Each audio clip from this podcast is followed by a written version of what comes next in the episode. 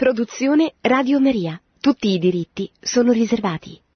Cari amiche e cari amici, il tema che volevo affrontare questa sera ha come punto di partenza i fatti drammatici che sono avvenuti in questi ultimi giorni, in questi ultimi mesi e, e che continuano a tenere desta la nostra attenzione purtroppo per la loro gravità, per la loro violenza e per soprattutto il fatto che tante persone innocenti e ignare eh, perdono la vita questi, di fronte a questi efferati attacchi terroristici che ormai quotidianamente colpiscono sia i paesi occidentali, sia i nostri paesi, sia l'Asia e l'Africa, dove vengono meno evidenziati dai nostri mezzi di comunicazione sociale, ma sono a volte anche più cruenti di quelli che accadono nelle nostre città. Eh, in Somalia oggi ci sono stati 13 morti, oltre al padre, il sacerdote vicino a Rouen, ucciso mentre celebrava messa da due terroristi. Ricordiamo anche questi di cui la stampa parlerà eh, di meno perché sono più lontani dalla nostra attenzione, dai nostri occhi. Ma è evidente che tutti noi siamo portati a porci delle domande, che cosa sta succedendo.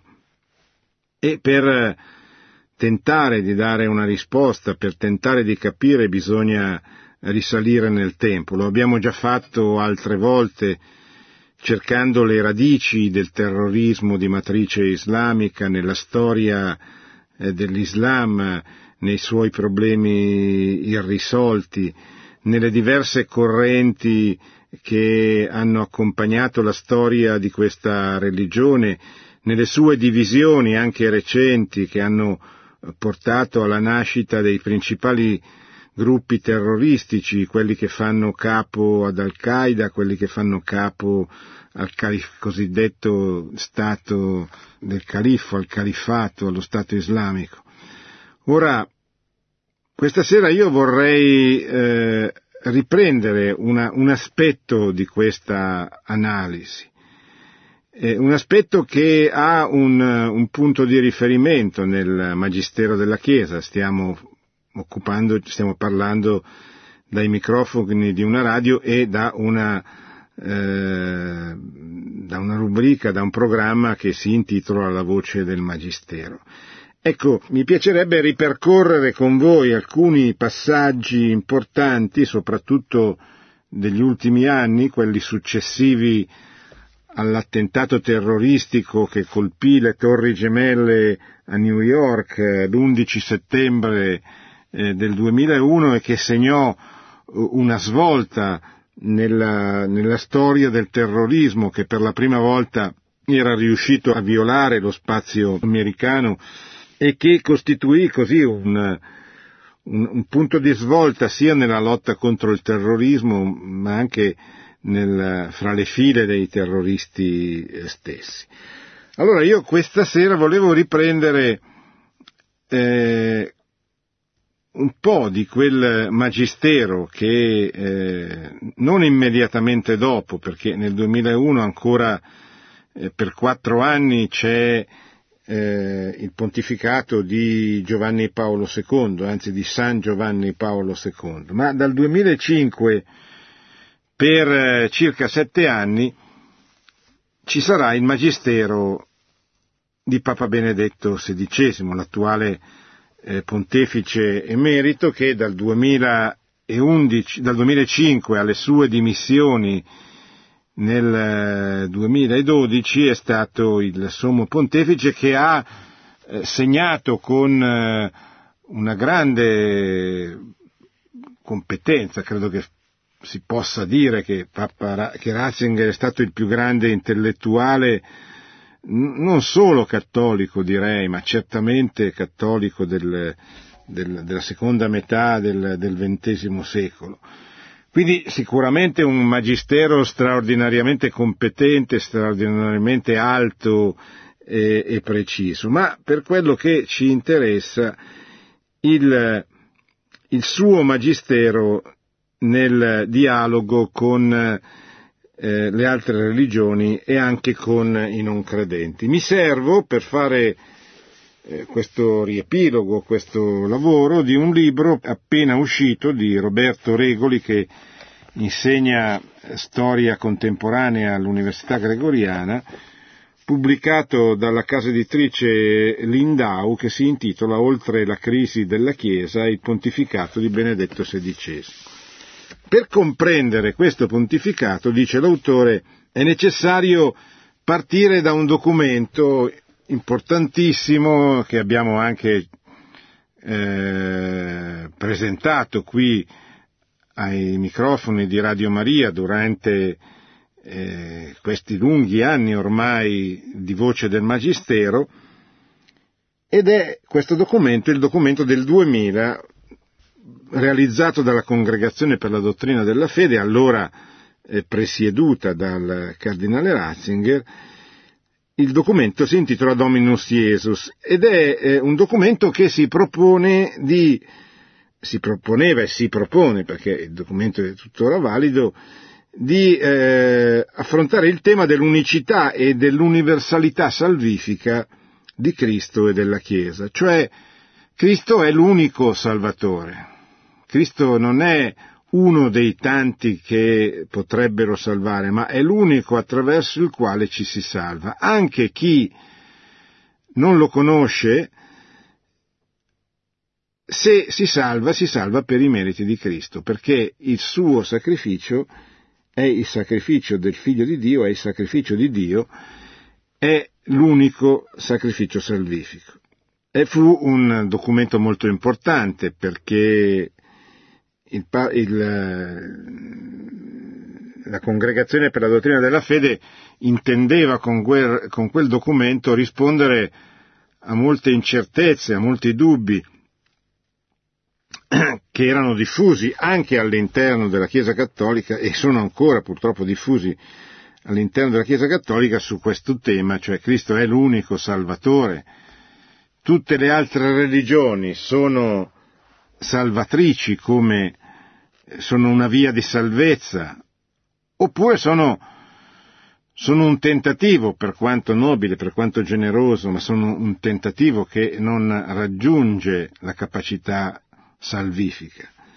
Sono una, una premessa, sono un, un seme del verbo, sono qualche cosa che può contribuire ad avvicinare a Cristo e quindi alla salvezza ma sono in realtà nell'intenzione del Papa, di Giovanni Paolo II e del, suo, del, suo, del prefetto della congregazione sono la più grande sfida portata negli ultimi tempi al relativismo e al sincretismo. Il, il documento eh, scrive il documento non non riprende assolutamente le tesi soggettivistiche e relativistiche, secondo le quali ognuno può diventare santo a suo modo.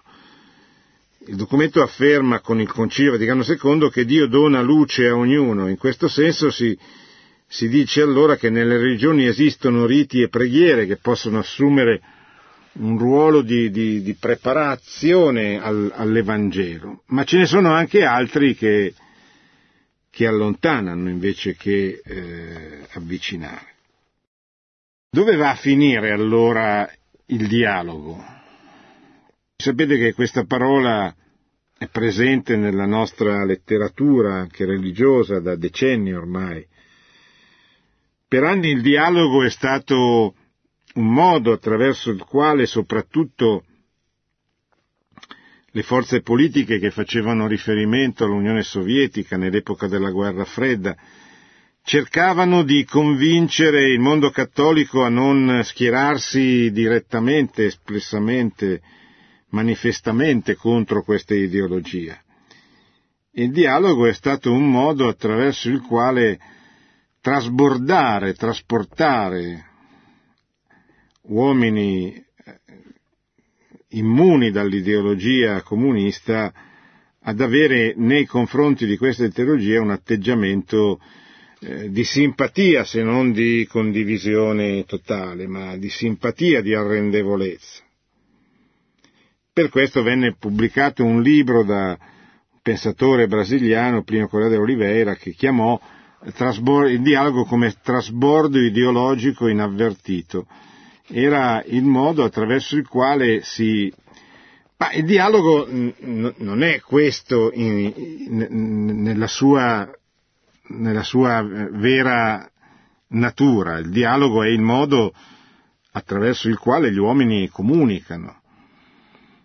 Ed è un grande segno di umanità, cioè un, uomini che non dialogassero sarebbero uomini eh, ammalati, cioè sarebbero uomini che non, incapaci di, di comunicare. Il dialogo è il modo con cui si comunica la verità, con cui si, si conosce la verità, si arriva a conoscere la verità, perché la verità non è qualche cosa che noi costruiamo, ma è qualcosa che noi riconosciamo, che è esterna a noi, che è esterna al soggetto, e che il soggetto deve riconoscere appunto attraverso il dialogo, attraverso eh, questo sforzo che si fa insieme ad altri, attraverso il ragionamento, attraverso la testimonianza, attraverso l'esperienza, di arrivare a conoscere ciò che è vero, ciò, ciò che è conforme alla realtà e alla verità. E quindi il, il dialogo doveva finire nel momento in cui si afferma che, che Cristo è l'unico Salvatore. E il dialogo diventa ancora più importante, dice Benedetto XVI, perché attraverso il dialogo noi dobbiamo presentare questa tesi, questa verità di fede che la Chiesa professa. Non potremo spiegarla razionalmente perché non possiamo spiegare noi, non possiamo spiegare una verità rivelata che suppone la fede, però possiamo spiegarne la ragionevolezza, possiamo spiegare come dire che Cristo è l'unico Salvatore non è irragionevole, non sia irragionevole. Papa Ratzinger in questo riprende ciò che aveva detto, aveva scritto il beato Paolo VI nella sua prima enciclica Ecclesiam Suam, dove testualmente diceva che il dialogo, se certo non mira a ottenere immediatamente la conversione dell'interlocutore, perché rispetta la sua dignità e la sua libertà, mira tuttavia al di lui vantaggio, e vorrebbe disporlo a una piena comunione di sentimenti e di convinzioni. Cioè è evidente che eh, un cristiano che, che dialoga, che, cioè che comunica con le altre persone, non può non desiderare che queste altre persone che comunicano con lui riconoscano che Cristo è il Salvatore del mondo. Un cristiano che non desiderasse nel suo cuore questa cosa eh, sarebbe bene che si interrogasse sull'autenticità del suo essere cristiano.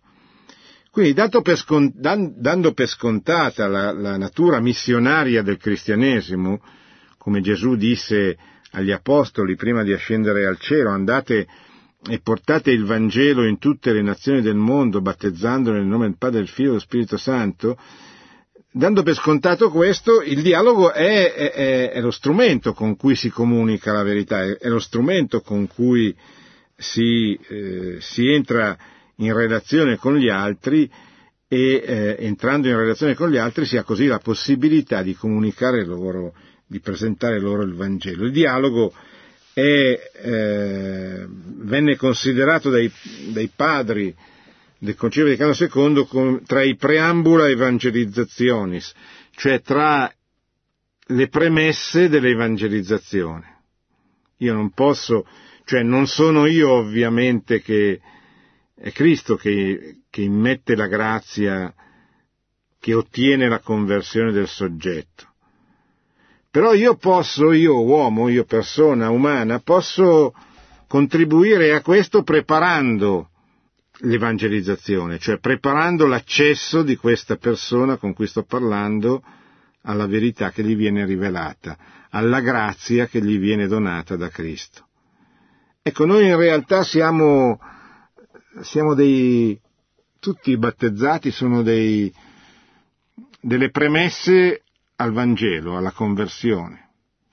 Sono come quelli che arano il terreno, lo preparano ad accogliere il seme, poi il seme verrà impiantato da qualcun altro.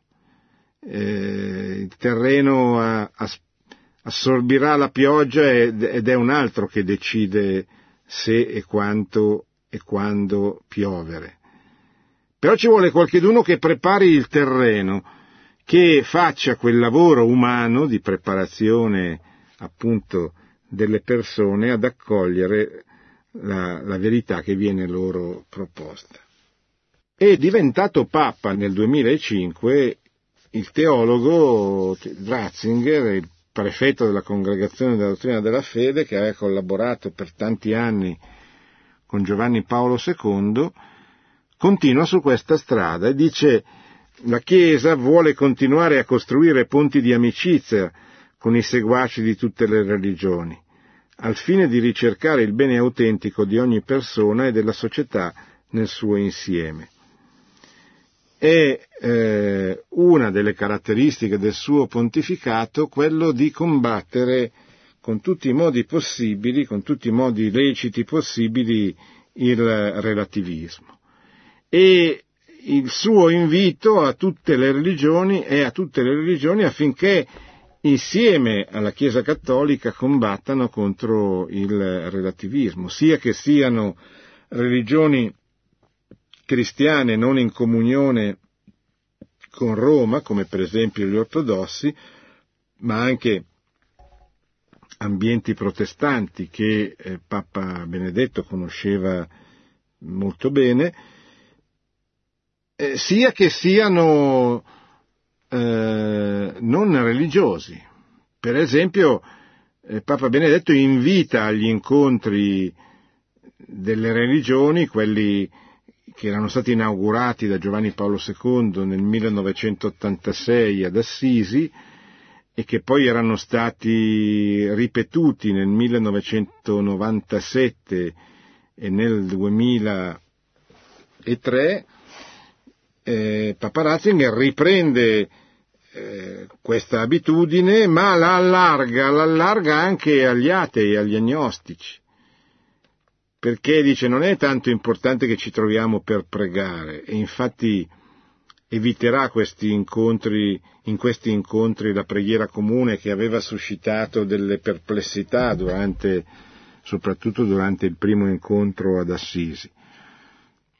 Ma eh, organizza questi incontri invitando anche atei e agnostici, invitando tutti a degli impegni comuni a favore della pace eh, contro il terrorismo, eccetera. È una novità importante perché eh, Benedetto XVI è convinto che il dialogo, il vero dialogo fra le religioni non possa avvenire sui temi della religione in senso stretto, sui temi teologici.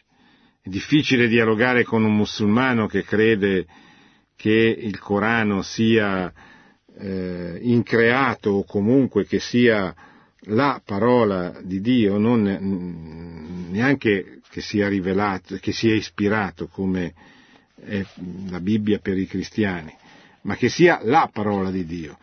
E voi capite che è difficile instaurare un dialogo con chi considera il, il, il libro di riferimento della sua religione la parola, per cui o sei col Corano o, o, o non sei, o sei fuori.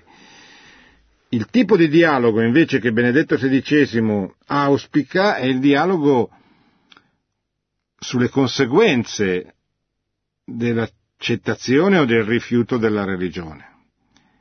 Quindi è un dialogo di tipo culturale, un dialogo di tipo politico. Prima dell'89 il tema era evitare la guerra nucleare, dopo l'89, dopo la fine dei regimi comunisti, dopo la caduta del muro di Berlino, il tema è eh, mettiamo insieme tutte le religioni in una lotta feroce, accanita contro il terrorismo, contro chi usa la religione, qualsiasi essa sia, per, eh, per eliminare gli avversari o per egemonizzare una situazione geografica, geopolitica.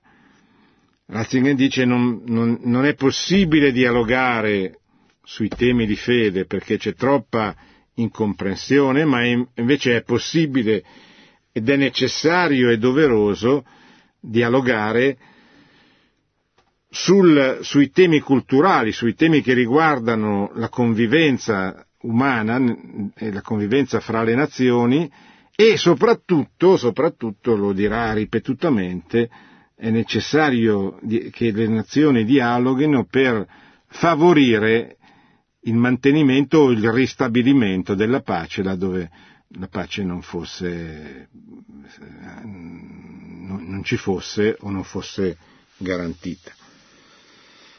Il dialogo che Benedetto riprende e privilegia in qualche modo anche sulla scia di quello che fece Giovanni Paolo II è quello con l'ebraismo ma certamente non, eh, non, si, ferma, non si ferma lì. C'è un, eh, una parte importantissima nei sette anni di pontificato di Papa Benedetto sul, sul rapporto, circa il rapporto con, con l'Islam. Dopo l'11 settembre spiega Roberto Regoli in questo libro che sto utilizzando, l'islamismo militante armato ha creato molte inquietudini nei diversi continenti, segnando lo spartiacque di un conflitto permanente tra Occidente e mondo islamico.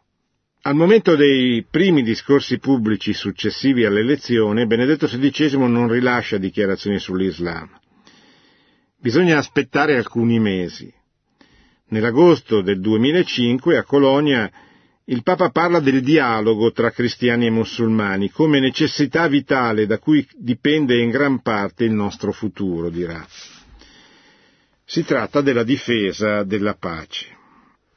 Cioè è evidente che se prima del 1989 la, il rischio pace era determinato dall'espansione dell'Armata Rossa, cioè dalla, dall'espansione dei regimi comunisti e delle forze militari, degli eserciti che stavano dietro questi regimi comunisti, che non dimentichiamoci mai, 1975, conquista di Saigon, il comunismo che si impadronisce in Asia di, di, di stati, di nazioni importanti, la Cambogia, il Laos e nel, nel 75 anche il Vietnam, ma dopo l'abbattimento del muro di Berlino la minaccia per la pace viene dallo scontro fra l'Occidente e il mondo islamico, perché il mondo islamico è in piena espansione, espansione ideologica, espansione eh, anche violenta in molte circostanze, ed è impegnato in una duplice guerra intestina, una guerra civile fra, all'interno dell'Islam.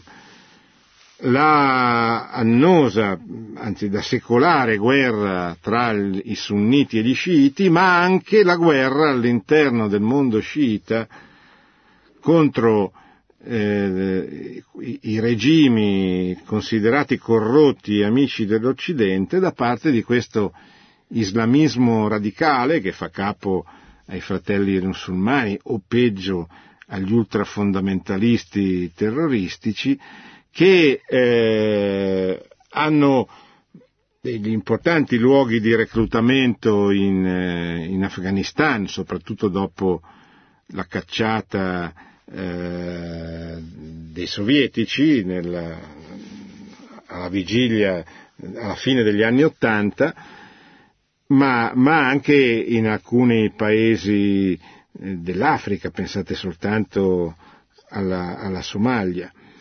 Ebbene, in, eh, il Papa si, si, rende conto, il Papa Benedetto si rende conto dell'importanza di un dialogo con questa realtà, che è una realtà difficilissima, anche perché non è una realtà univoca.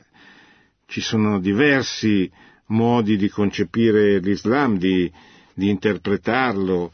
Eh, L'Islam non è una chiesa, non ha una gerarchia, non ha un magistero, quindi non ha neanche un clero e quindi è molto difficile eh, trovare l'interlocutore giusto. Però certamente il Papa si rende conto che chi oggi minaccia la pace non è più l'espansionismo comunista, ma è l'espansionismo dell'Islam eh, radicale. Tale impostazione non cade nell'iranismo, non, ricade, non cade nella partigianeria e eh, il Papa per esempio riceve in udienza privata la famosa giornalista Oriana Fallaci, italiana, che negli ultimi anni della sua vita li ha trascorsi proprio per denunciare il tradimento, la debolezza dell'Occidente di fronte a questo islamismo radicale montante che si diffondeva.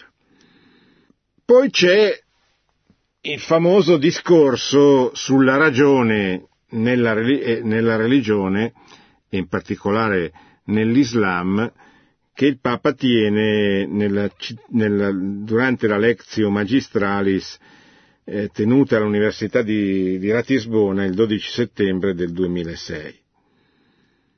Il Papa vuole introdurre e penso che abbia anche voluto aiutare il mondo islamico a riflettere sul fatto che la ragione non è qualche cosa dalla quale bisogna fuggire, ma la ragione va usata anche dentro la religione, accanto alla religione, per rendere la religione più eh, convincente per gli interlocutori, soprattutto per quegli interlocutori che pongono le domande alle quali gli uomini religiosi devono, devono rispondere. Come sapete, non la faccio lunga, ne abbiamo parlato tante volte anche qui, quel discorso viene frainteso, viene, Papa cita una, una frase di un imperatore bizantino, Manuele II Paleologo, rivolta a un persiano di fede islamica e gli dice mostrami pure ciò che Maometto ha portato di nuovo e vi troverai soltanto delle cose cattive e disumane come la sua direttiva di diffondere per mezzo della spada la fede che egli predicava.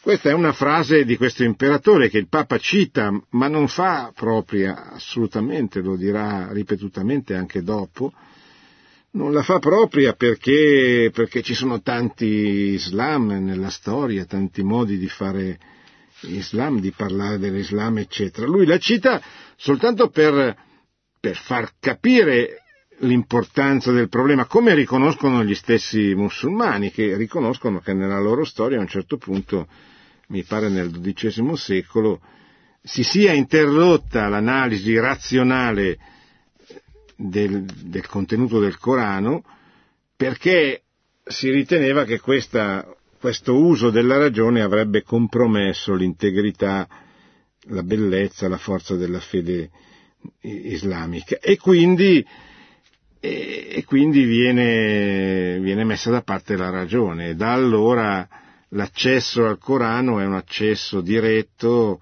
a qualche cosa di increato o comunque a una parola che non può essere interpretata dall'uso della ragione, ma deve essere assunta così com'è, pena il non essere musulmano.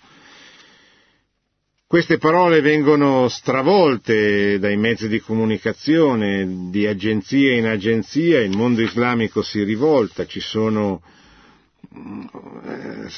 scoppiano rivolte rabbiose contro il Papa in Indonesia, in Marocco, in Egitto, in Afghanistan, in Pakistan, in Iraq, vengono occupate piazze, vengono distrutte chiese.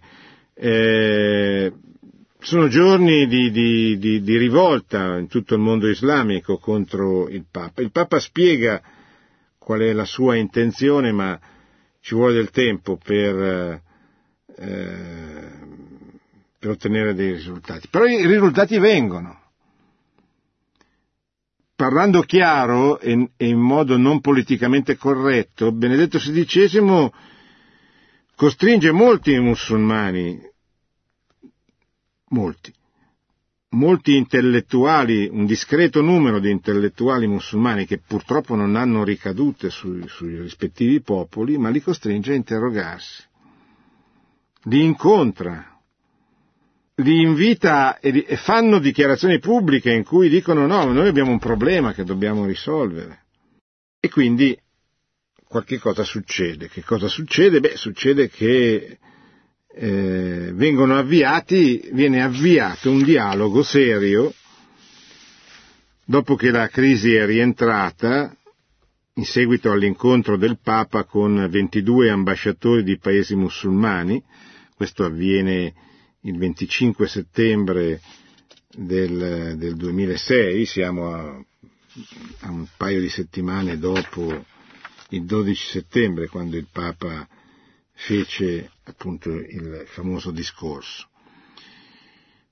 Poco dopo, tra novembre e dicembre, il Papa va in Turchia, paese a rischio da questo punto di vista, Oggi è a rischio anche per altre cose, è ancora più grave il rischio, come sapete, per eh, quello che sta avvenendo in Turchia sotto la dittatura di Erdogan, del presidente Erdogan. Però anche allora c'erano dei grossi problemi di libertà religiosa, non concessa, non, non, non, non possibile. Dicevo, il dialogo va avanti perché ci sono alcuni intellettuali musulmani, in particolare 309, che firmano un documento che appunto eh, sottolinea gli aspetti comuni con il cristianesimo. Il 6 novembre del 2007 si tiene in Vaticano un incontro con i maggiori esponenti dell'Islam. Sempre nello stesso anno 138 saggi islamici, che poi diventano 309, scrivono un appello al Papa, al quale risponderà il cardinale Bertone, allora segretario di Stato, al fine di promuovere una cooperazione fra le due religioni. L'incontro avviene, si celebra nel novembre del 2008 un forum cattolico-musulmano presso la Pontificia Università Gregoriana, eh, ci possiamo chiedere che cosa succede nei paesi islamici.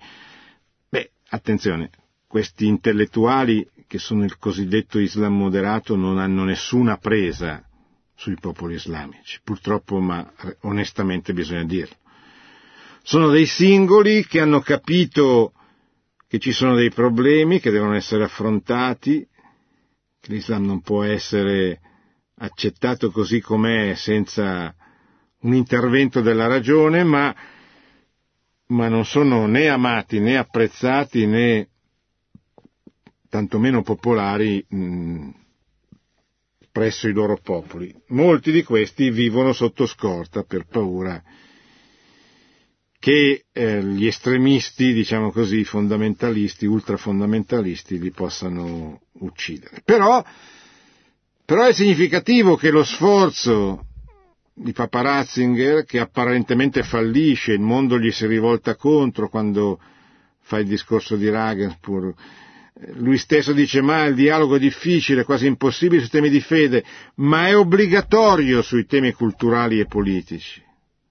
Se no ci faremo la guerra, se no finirà che ci, fa, che ci faremo la guerra. E se ci faremo la guerra sarà un dramma, come è stato un dramma la guerra fredda, anche se non ha avuto quel, quel drammatico esito nucleare che avrebbe potuto avere tragicamente negli anni Ottanta.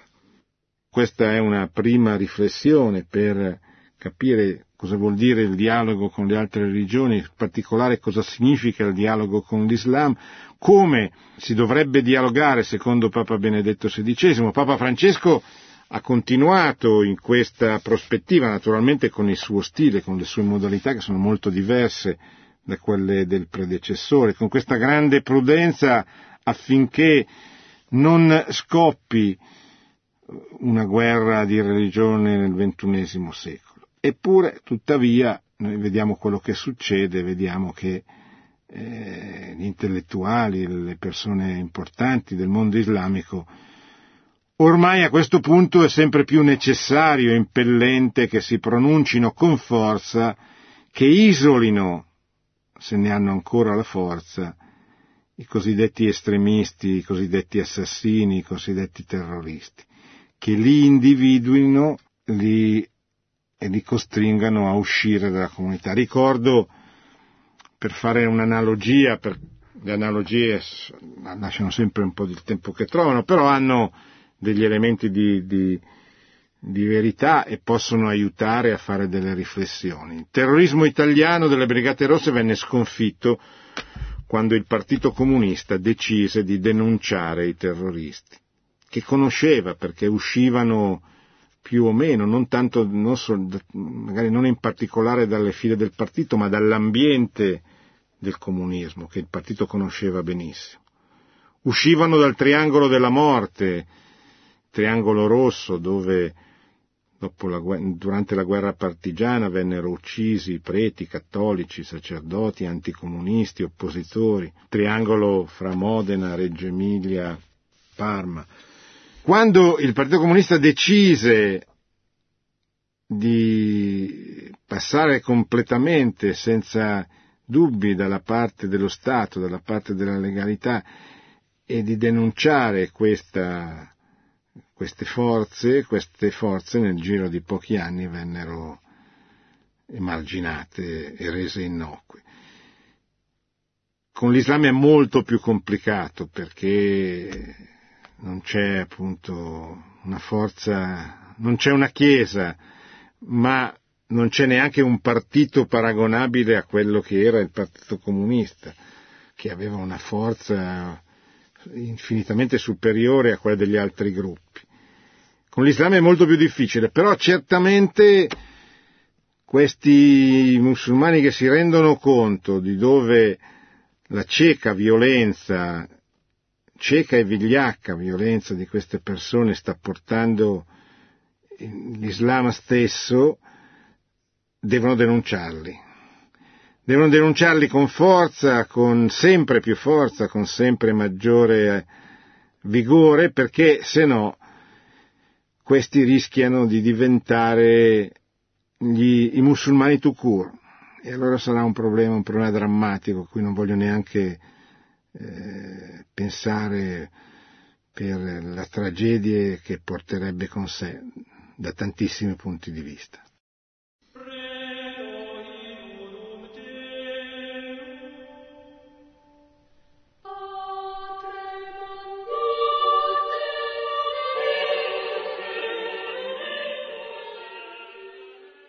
Pronto?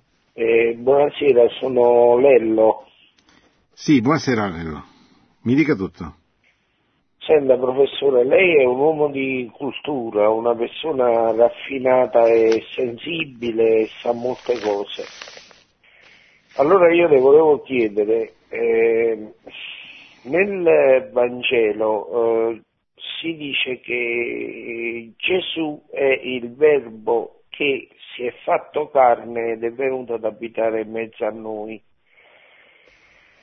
Ora per noi cristiani è così, ma lei può dirmi come eh, vedono, diciamo, come è visto all'interno dell'Islam, nel Corano, Gesù Cristo? Grazie e buonanotte.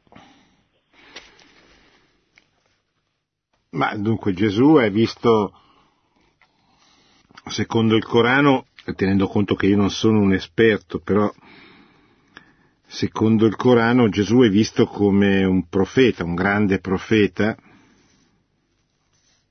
che precede il profeta più grande che, che è Maometto, ma certamente non è considerato come il figlio di Dio, non, eh, non muore sulla croce e quindi non, non, non risorge. Ecco. Questo è il modo con cui loro considerano Gesù. Pronto? Sì, pronto, Buongio- eh, buonasera. Buonasera. Da dove chiama? senta, eh, da Teramo.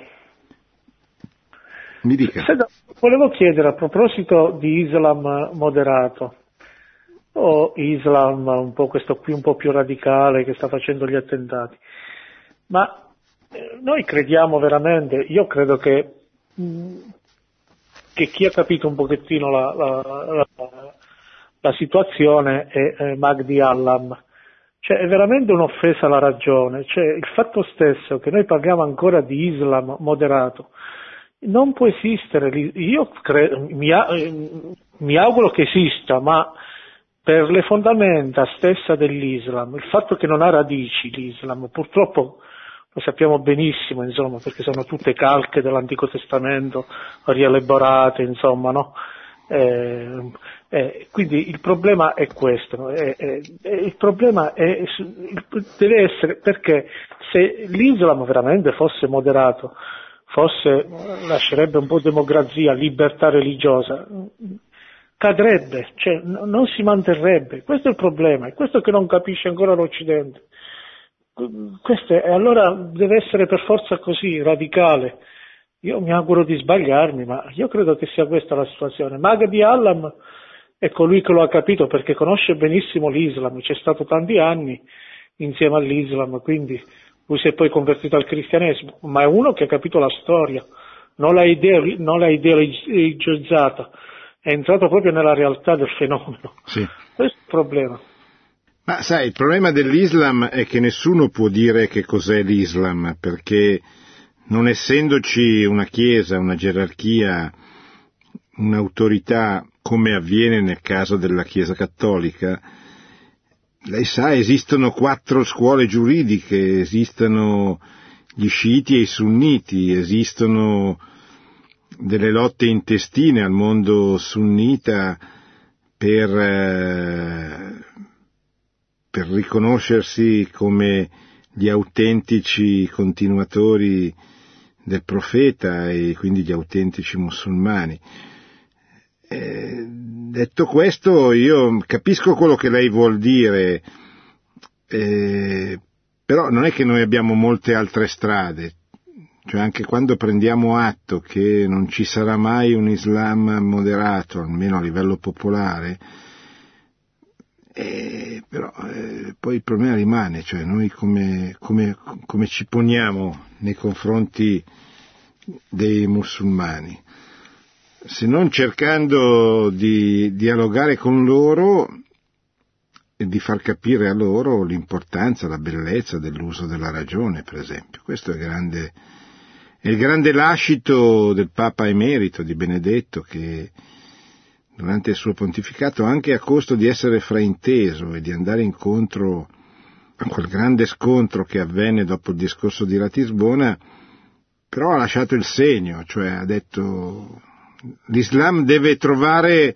il modo di dialogare con la ragione, perché la ragione non è una cosa brutta, ma è un dono che Dio ha fatto all'uomo, anche all'uomo islamico, quindi l'Islam deve trovare la strada per confrontarsi con, l'intelligenza, con la ragione dell'uomo, che anch'essa è un dono di Dio. Pronto? Buonasera professore, mi chiamo Daniele, chiamo da Como. Eh, sì. La mia domanda è questa, volevo sapere, il problema eh, non, è parte, non parte da noi nel continuare ad appellare eh, dei criminali, dei terroristi come islamici estremisti. Cioè, io credo che se esiste un Islam, io non, non sono qualificato per, per capire se, se esiste, se ha delle radici, se non ha delle radici, ma se esiste mh, non può essere così criminale e a questo punto non è, non è, colpa nostra nel continuare ad appellare come islamici, eh, quelli che sono semplicemente degli scellerati, dei criminali. Beh, questo però è, è il rischio opposto, cioè nel senso che loro sicuramente sono dei terroristi criminali, però sono dei terroristi criminali che si appellano sempre alla religione islamica. Allora, come dice il Papa ripetutamente, eh, non è possibile, bisogna sciogliere questo, non esiste possibilità di appellarsi a una qualsiasi religione eh, per compiere degli atti di odio, di terrore, eccetera, di violenza. Sarebbe però bene che le tante autorità religiose musulmane facessero come fa il Papa, cioè si appellassero. E se lei atten- vede con l'attenzione con cui il Papa attuale, ma anche i suoi predecessori, stanno attenti a non, affinché non si offenda nessuno del mondo islamico. Tante volte anche non usano i termini che io uso perché sono corretti, ma io non sono il Papa, terrorismo islamico. Eh, certo, perché questi terroristi si appellano all'Islam. Se non possono essere sconfessati, e spesso non sono sconfessati, se non da pochi, e perché questi non possono appellarsi? Ecco perché dico, se ci sono, e ci sono perché ogni tanto si sentono, vengono intervistati, scrivono, delle autorità, delle singole autorità islamiche che condannassero, ci fossero e condannassero esplicitamente, con grande enfasi, questi terroristi islamici, e allora poi il discorso, cioè il dialogo sulle cose politiche, religiose, così diventerebbe più, più facile, più... Purtroppo questi che si dissociano sono, non sono tantissimi, anche perché hanno paura. E li capisco, anch'io avrei paura. Cioè, nel senso che queste persone non ci pensano non solo ad ammazzarti, ma ad ammazzare anche gli amici, i, familiari, eccetera. E guardate che la grande maggioranza dello scontro in atto è fra musulmani, cioè sciiti contro i sunniti e contro i, redi, i regimi ritenuti corrotti. Per cui un, c'è un, uno scontro militare mondiale, universale, che l'Islam combatte contro se stesso. Poi c'è anche l'Islam contro l'Occidente. Ci sono i lupi, i cosiddetti lupi solitari, ci sono i terroristi organizzati, eccetera. Ma la grande maggioranza dello scontro ancora oggi è fra correnti, diciamo così, musulmane. Pronto? Buonasera, sono Mauro da sì. Udine. E, niente, io volevo solo riportare quello che sto leggendo che diceva San Giovanni Bosco. E riporta questo. San Giovanni Bosco eh, così stigmatizzava la figura di Maometto e la sua falsa religione. La religione che esso predica è un miscuglio di paganesimo, di giudaismo e cristianesimo. Mi fermo qua. Buona serata, l'ascolto per radio. Sì, beh certo è vero, questo anche da un punto di vista scientifico l'Islam che viene dopo eh, l'ebraismo e dopo il cristianesimo eh, ne assume alcune caratteristiche, le mette insieme e viene fuori una specie di miscuglio delle tre, delle tre religioni monoteiste, le due più, più quella di, di, di Maometto. Ecco, questo è un dato che anche altri ormai, dopo Don Bosco, oltre a Don Bosco, su un piano anche scientificamente più accurato, eccetera, hanno portato questo. Però ecco, non, non sottovalutiamo una religione che da oltre mille anni ha centinaia di milioni di fedeli, ecco. Eh, non sottovalutiarla vuol dire non pensiamo che sia una cosa così eh, di poco conto, eh, che possiamo superare con poche battute.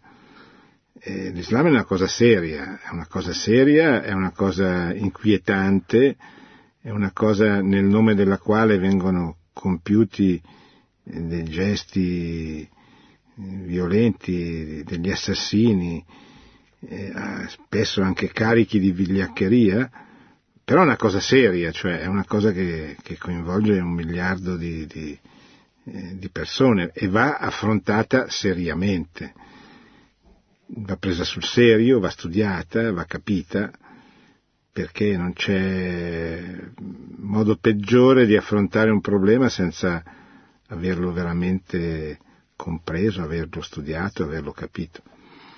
Bene, siamo arrivati al termine, ringrazio Luca e Marco in regia, ringrazio le persone che sono intervenute durante questa trasmissione, ricordo che abbiamo cercato di capire un po' di più le radici, le ragioni, le non ragioni ovviamente, di questo clima, di questo terrorismo che ormai quotidianamente riempie nostra stampa, la nostra stampa, i nostri giornali, i nostri telegiornali, eccetera.